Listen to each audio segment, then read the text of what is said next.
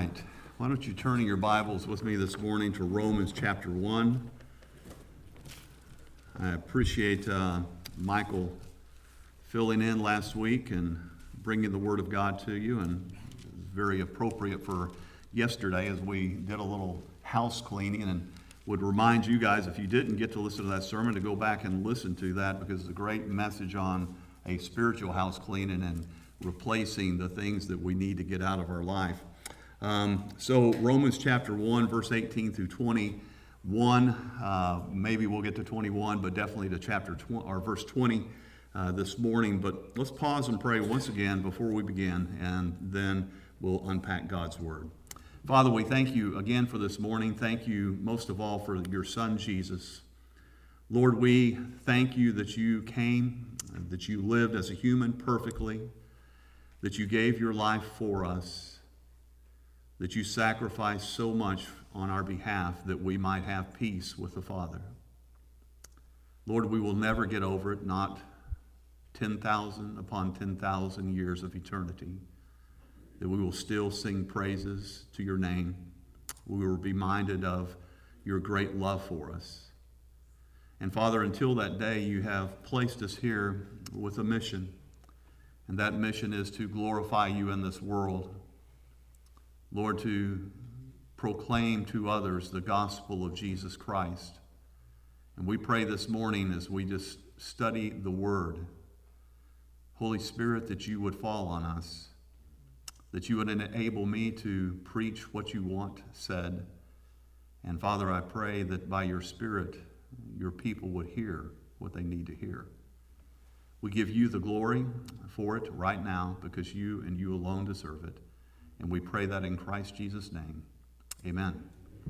All right, Romans chapter 1, verses 18 through 21. Let me read that to you, and then we'll go back and begin to make a few comments on it.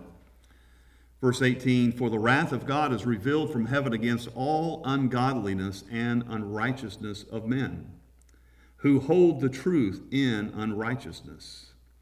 Because that which they, that may be known of God is manifest in them for God hath showed it unto them. For the invisible things of him from the creation of the world are clearly seen, being understood by the things that are made, even his eternal power and Godhead, so that they are without excuse. Because that when they knew God, they glorified him not as God, neither were they thankful, but became vain in their imaginations, and their foolish heart was darkened. Let's just stop there because that is a lot to cover in the time that we have this morning. When we look at this, last time that I preached, we talked about Romans chapter 1, verses 16 and 17, and that is the theme of the book of Romans. And that is this is that Paul says that I am not ashamed of the gospel, for it is the power of God unto salvation.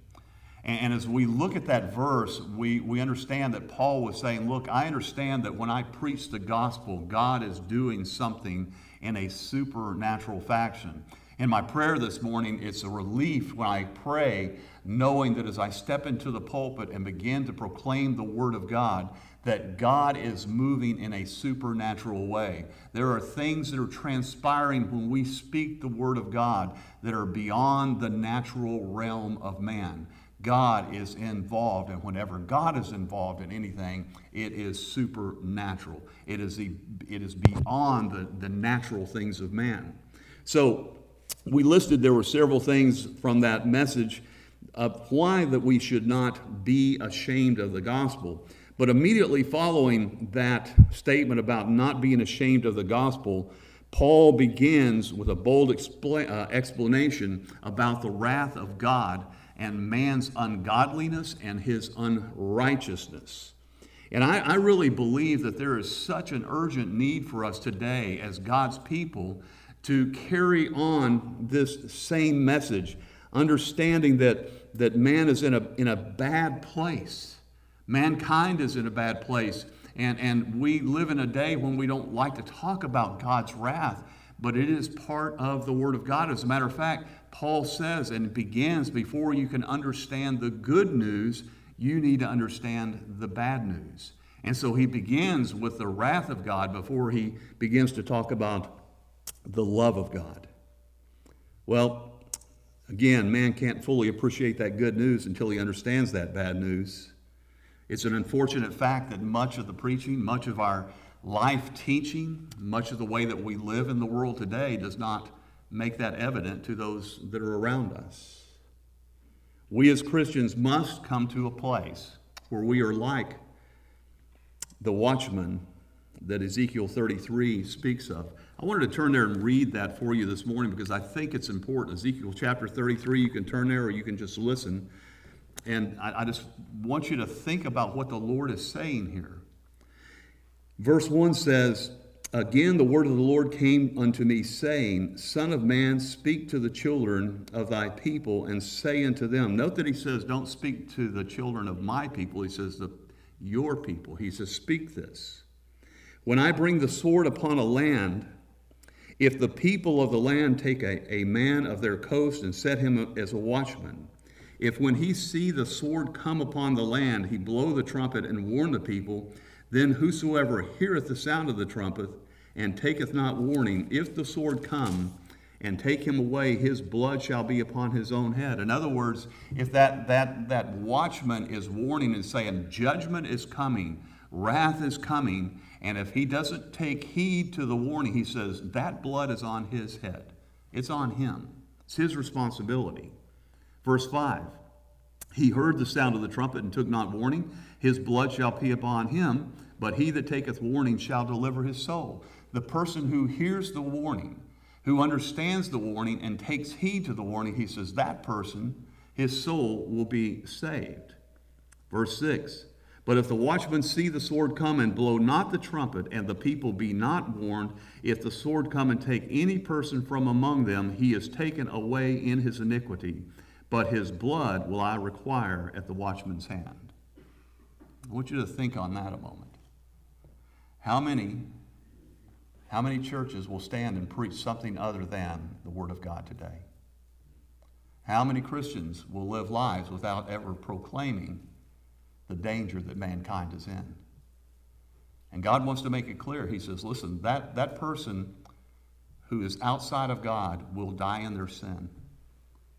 But he says there's going to be an accounting for the man that was on the wall. Does it mean that he brings his wrath on us? No, but I think, I think certainly he brings discipline to that church and to those believers who refuse to call out the warning. Can I get a slide amen? Well, that is the place where Paul finds himself this morning. He is crying out a warning to the people that he is preaching to. He is saying that there is the wrath of God. And again, when we look at verse 18, here's our first point the revelation of God's wrath. God is revealing his wrath.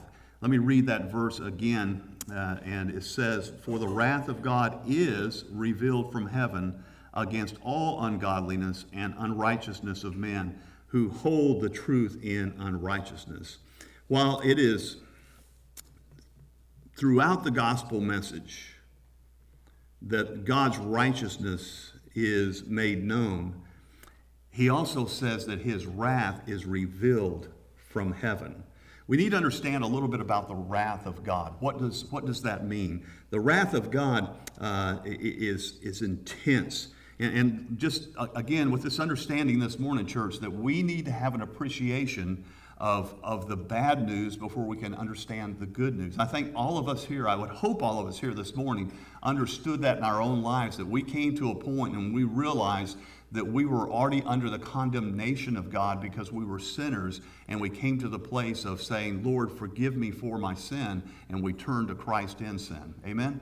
So we understood that there was something in our lives that, that was making God angry there. So again, we need to recognize the wrath before we really can understand God's grace. And there is, there is a need for us to, to understand that what we are saved from. And, and, and, and why I'm saying that is we may know that ourselves, but when we share the gospel with people, we must not shy away from this truth is that they are under God's wrath. That, as a matter of fact, Paul says later that, it, that he says that they are saved from the wrath to come. The, Lord has his wrath, says he stores it up, that, that is just piling up for the ungodly. Well, before we can move to that place of understanding peace and eternal life and, and the personal growing relationship with the Lord, we need to understand wrath. And the word wrath used here in this text refers to God's righteous anger. You see, it's sometimes it's hard for us to grasp this that, that the Lord is perfect in love, and at the same time, He's perfect in anger. The Lord is perfect in mercy, but He is perfect in judgment.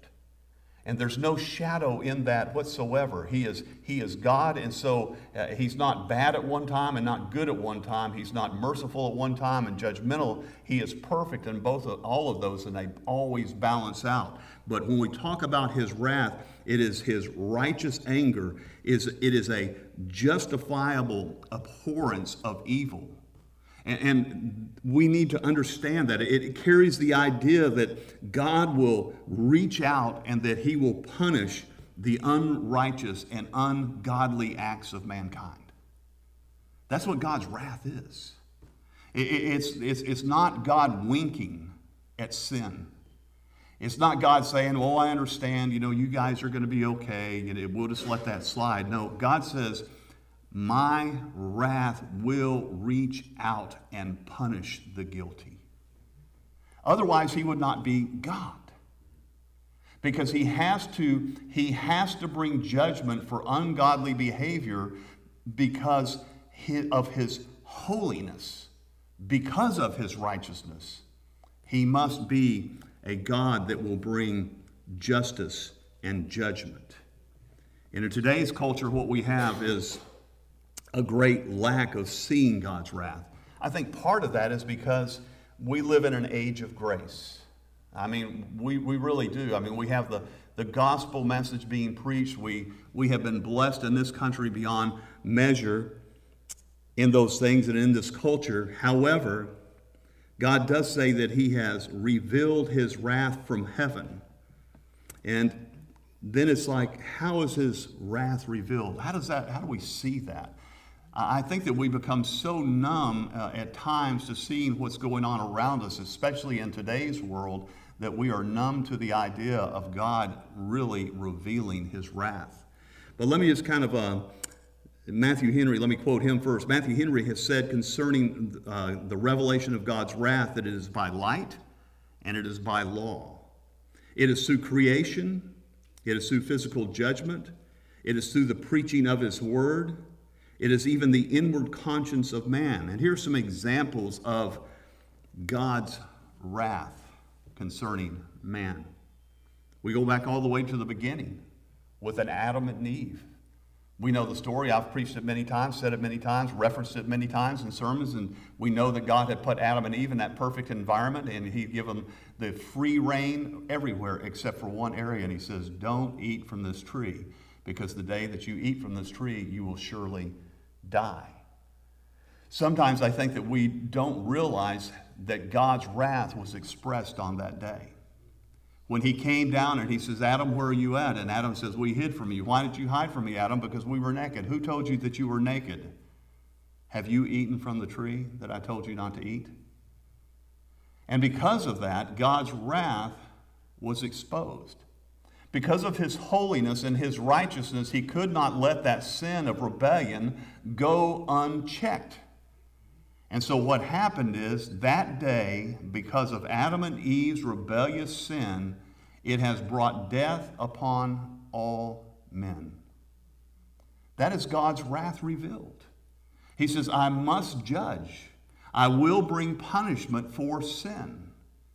Now, you guys know that I've said this many times and I can't prove it, but I believe that the animal that was killed and the skins that were used, I believe it was a lamb because that is consistent with the rest of the Bible. That God killed lamb, He clothed them in skins, showing them that their works would never do. Remember, they tried to cover themselves up with, with leaves and saying, We're going to hide our nakedness, we're going to hide our sin. And God says, Your work will never do. And He says, It's only going to be this way.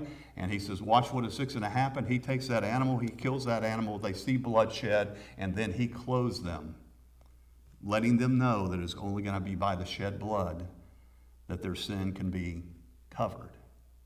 His wrath revealed. Not only there, but we see His wrath revealed in the destruction of Sodom and Gomorrah a, a, a town, an area, a province that thought that they could flaunt their sinful uh, ways and, and their uh, meanness and their hardness and their sexual perversion. And, and God says, Listen, I'm, I'm going to go down and I'm going to see if it's as bad as it is. And we know the story as he goes to Abraham, and, and Abraham pleads and says, Listen, if, if we can just find a few righteous people there, and we finally get down to 10, and there's not even 10 righteous that are there. And so God comes in, and in his mercy, he removes Lot and his daughters. We know his wife, the story with her. She turns back and looks and turns into a pillar of salt. But God completely destroys those two cities with hellfire, sulfur, brimstone. Did you know that you can, they think they have found that area and it shows charred remains and with a, a certain type of sulfur that only comes from high intensity heats. Kind of matches up with what the Bible says, doesn't it? You see, God shows his wrath from heaven. He, he reveals his wrath from heaven. So we have that in, in, uh, in um, Adam and Eve. We have it in Sodom and Gomorrah. We have it in the life with Noah. Noah preached 120 years. Why did he preach 120 years? Because God says, In my mercy, I'm giving man time to repent. But there came a point that he says, Enough, and I am going to let my wrath loose. We have, you know, in our minds sometimes that, you know, that the ark is about the, you know, the, the little giraffes and the elephant that we see in the nursery. I think in our minds that we need to have this, and we probably need to teach our children at some time. Listen, there would be dead bodies floating everywhere, both of animals and of humans. I'm sure that if you could find the ark, there would probably even be today broken fingernails off into the door area where men would claw at the door trying to get in. But there was a point that God says, Enough, and I'm going to unleash my wrath and judgment on a wicked and sinful people. This is a sobering message, isn't it? It, it is to, to read through it, it is to study it, it is to contemplate, it is to preach, it is to hear a sobering message. The Egyptians at the Red Sea, they were wiped out as God's wrath poured out on them. I heard somebody speaking about the Egyptians and the Israelites as they stood at the Red Sea, and, and by faith, they stepped out as God raised the two walls of water and they walked across the base of the sea floor safely to the other side. They did that by faith. And yet the Egyptians come along behind and they see that, that the, the Israelites are able to move across and they make the presumption that because the Israelites have been able to do it, that they will be able to do it as well.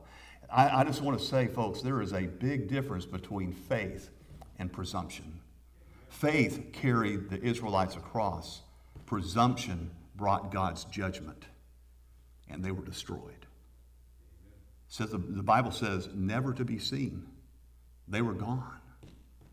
You see, God says that He pours out and He reveals His wrath from heaven.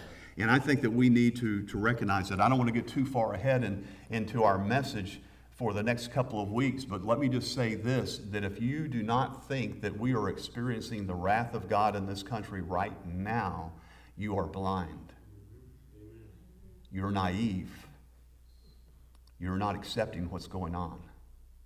We are, as Dr. Graham has says, we're not, we're not heading toward the wrath of God. We are in the wrath of God. And I will walk through the scriptures to prove that over the next few weeks. Well, the good thing here is that in these examples of God's judgment, we see mercy through the cross of Christ. And can I just say that the most horrendous act of unrighteousness being judged and seeing the wrath of God was poured out on our Savior, Jesus Christ. That's where we see God's wrath. You see, because he could not let sin go unpunished. But in his great mercy, he says, I will provide a way for man that he won't have to experience my wrath. And all of his wrath for every sin that you and I have committed in the past, today, and in the future, God's wrath was poured out on Christ for that. Well, God's wrath will ultimately be revealed on the Lord's day. He will come and he will just begin to, to pour his wrath out on it. Now, one of the great things that I want to encourage you in heart this morning is, is his people are, this is a great place for an amen, his people are not appointed unto wrath. Right? And, and that's an encouraging, that's an encouraging message for it. It doesn't mean that we are not appointed for persecution. As a matter of fact, we are. We, we will suffer for the name of Christ. If we're going to live godly lives, count on suffering for that, that life.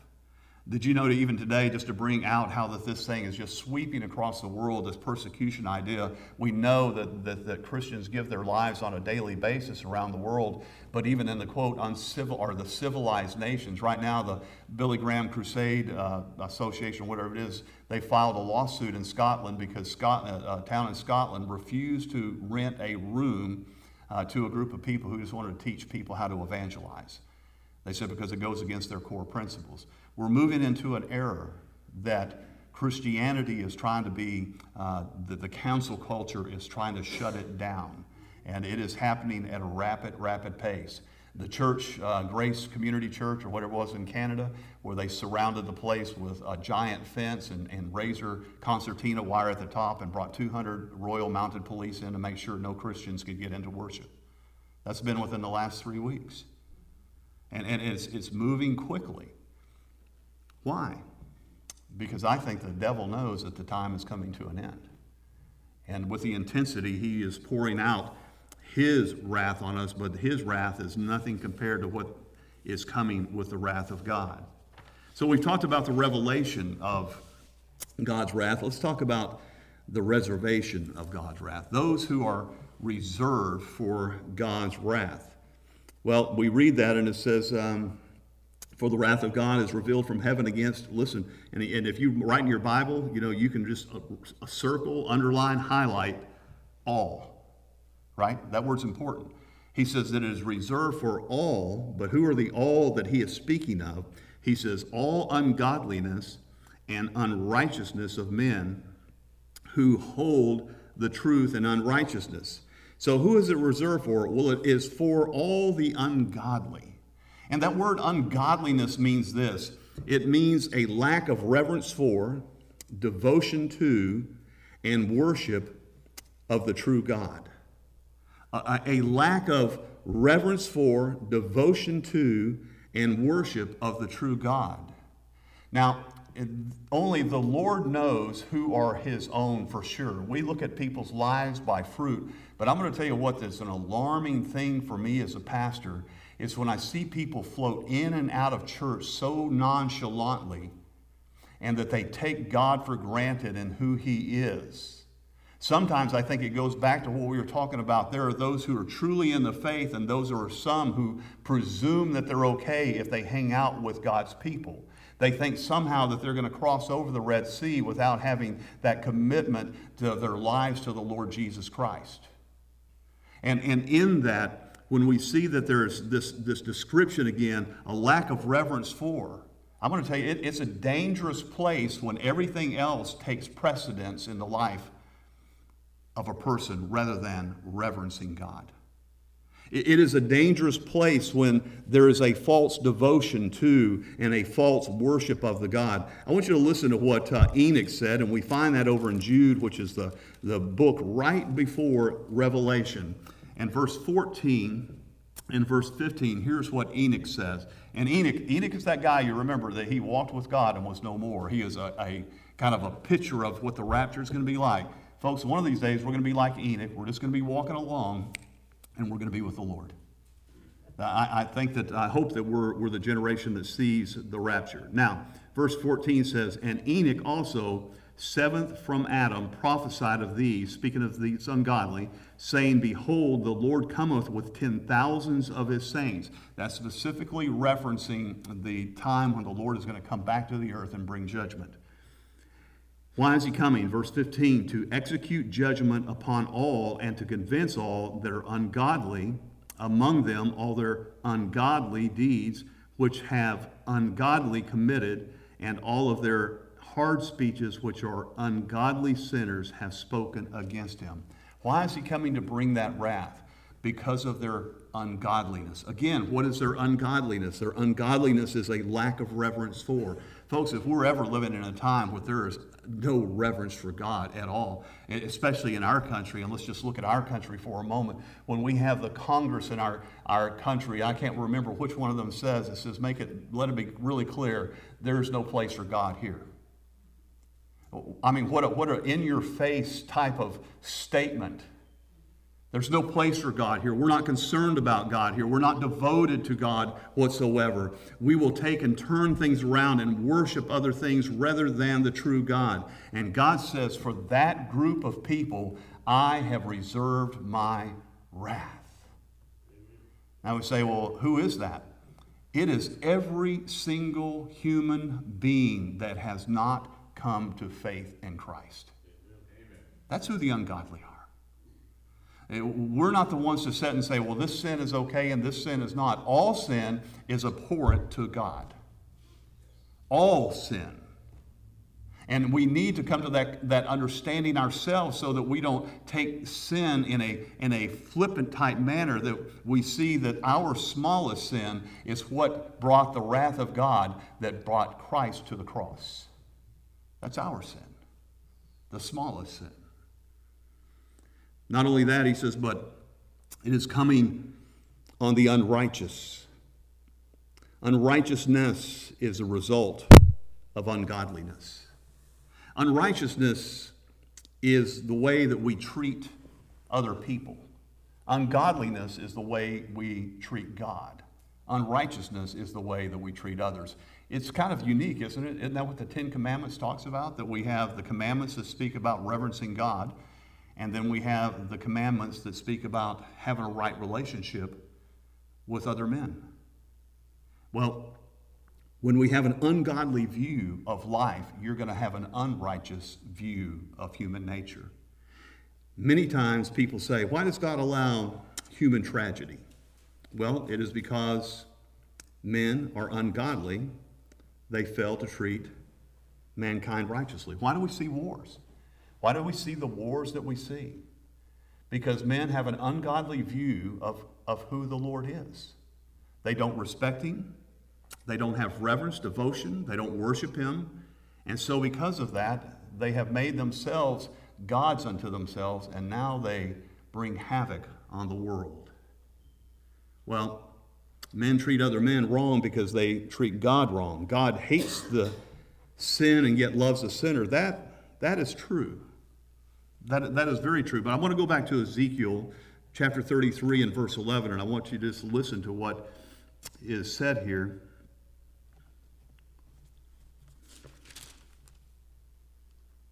Say unto them, As I live, saith the Lord, I have no pleasure in the death of the wicked, but that the wicked turn from his way and live. Turn ye, turn you from your evil ways, for why shall you die, O house of Israel? God doesn't, God doesn't take pleasure in the death of the wicked. But at the same time, he's making that plea and saying, Turn. Turn from your sin and turn to me and your ungodliness and your unrighteousness. I don't take pleasure in that. But we also need to understand this is that Psalm chapter 7 and verse 11 says that God is angry with the sinner every day. Every day. God is angry with the sinner. And that anger is a righteous anger that is going to explode in his wrath at some point. Now, a person may walk through this life his entire life and, and seemingly never see the wrath of God. But let me just tell you, brothers and sisters, when that person who is outside of Jesus Christ dies, he will experience the wrath of God for eternity. He didn't escape it. He made the presumption that he was getting through on the dry land, thinking that he was going to get to the other side to pursue his own goals. And God says, No, my wrath is reserved for the ungodly and for the unrighteous. Finally, let me tidy it up with this the reasons for God's wrath. Again, we have heard people say, How can God bring judgment on innocent men? Back to verse 18 again.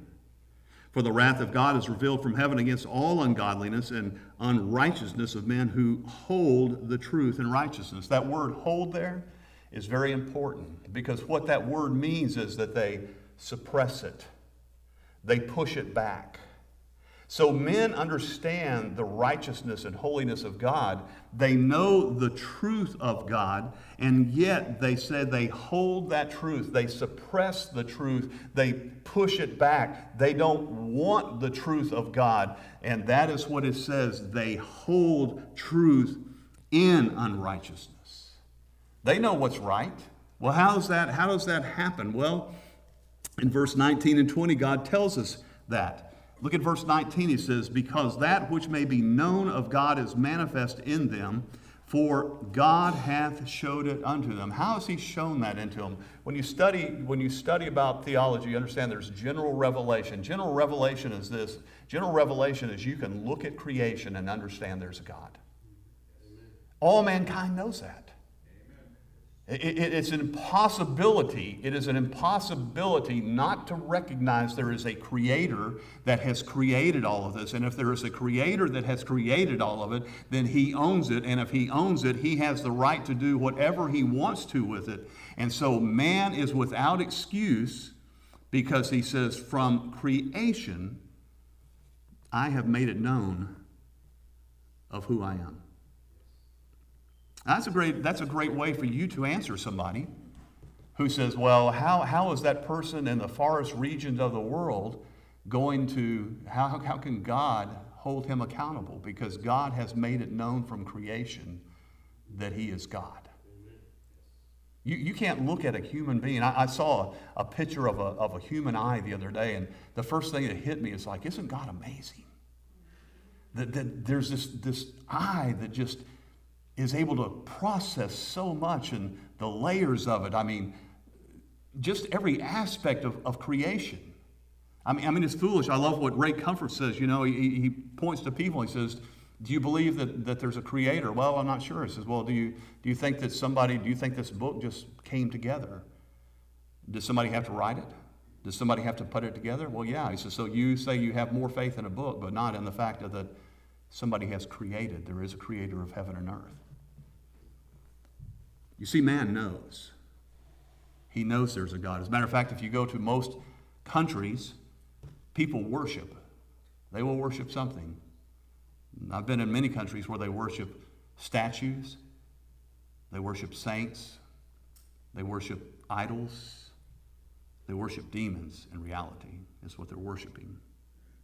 But man knows there is God from creation.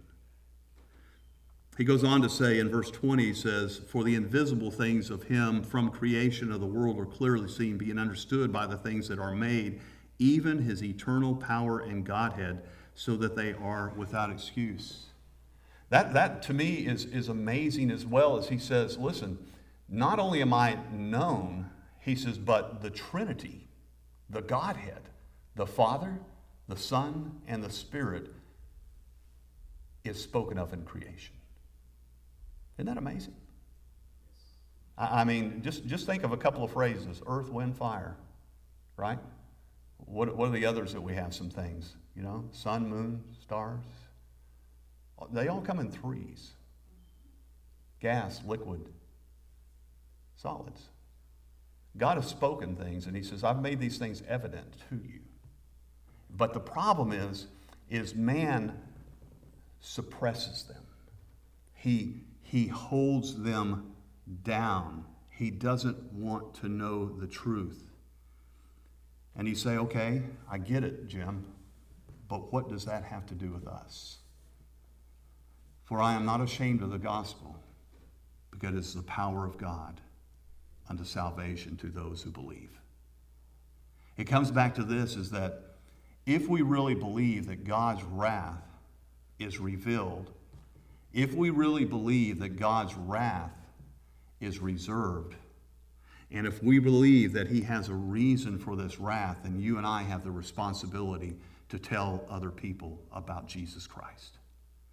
Because the only way that a person can escape the wrath of God is through the cross of Christ. Right? I mean, that, that is it in a nutshell. And, and there are a lot of people, I think, that um, are going to be very, very surprised one day because Matthew chapter 7 says that there will be a great amount of people who stand before the Lord and they say, Lord, Lord. They're, in, they're sincere. He says, Look at what we did for you. And he's going to look at them and saying, I don't know who you are. Depart from me, you wicked.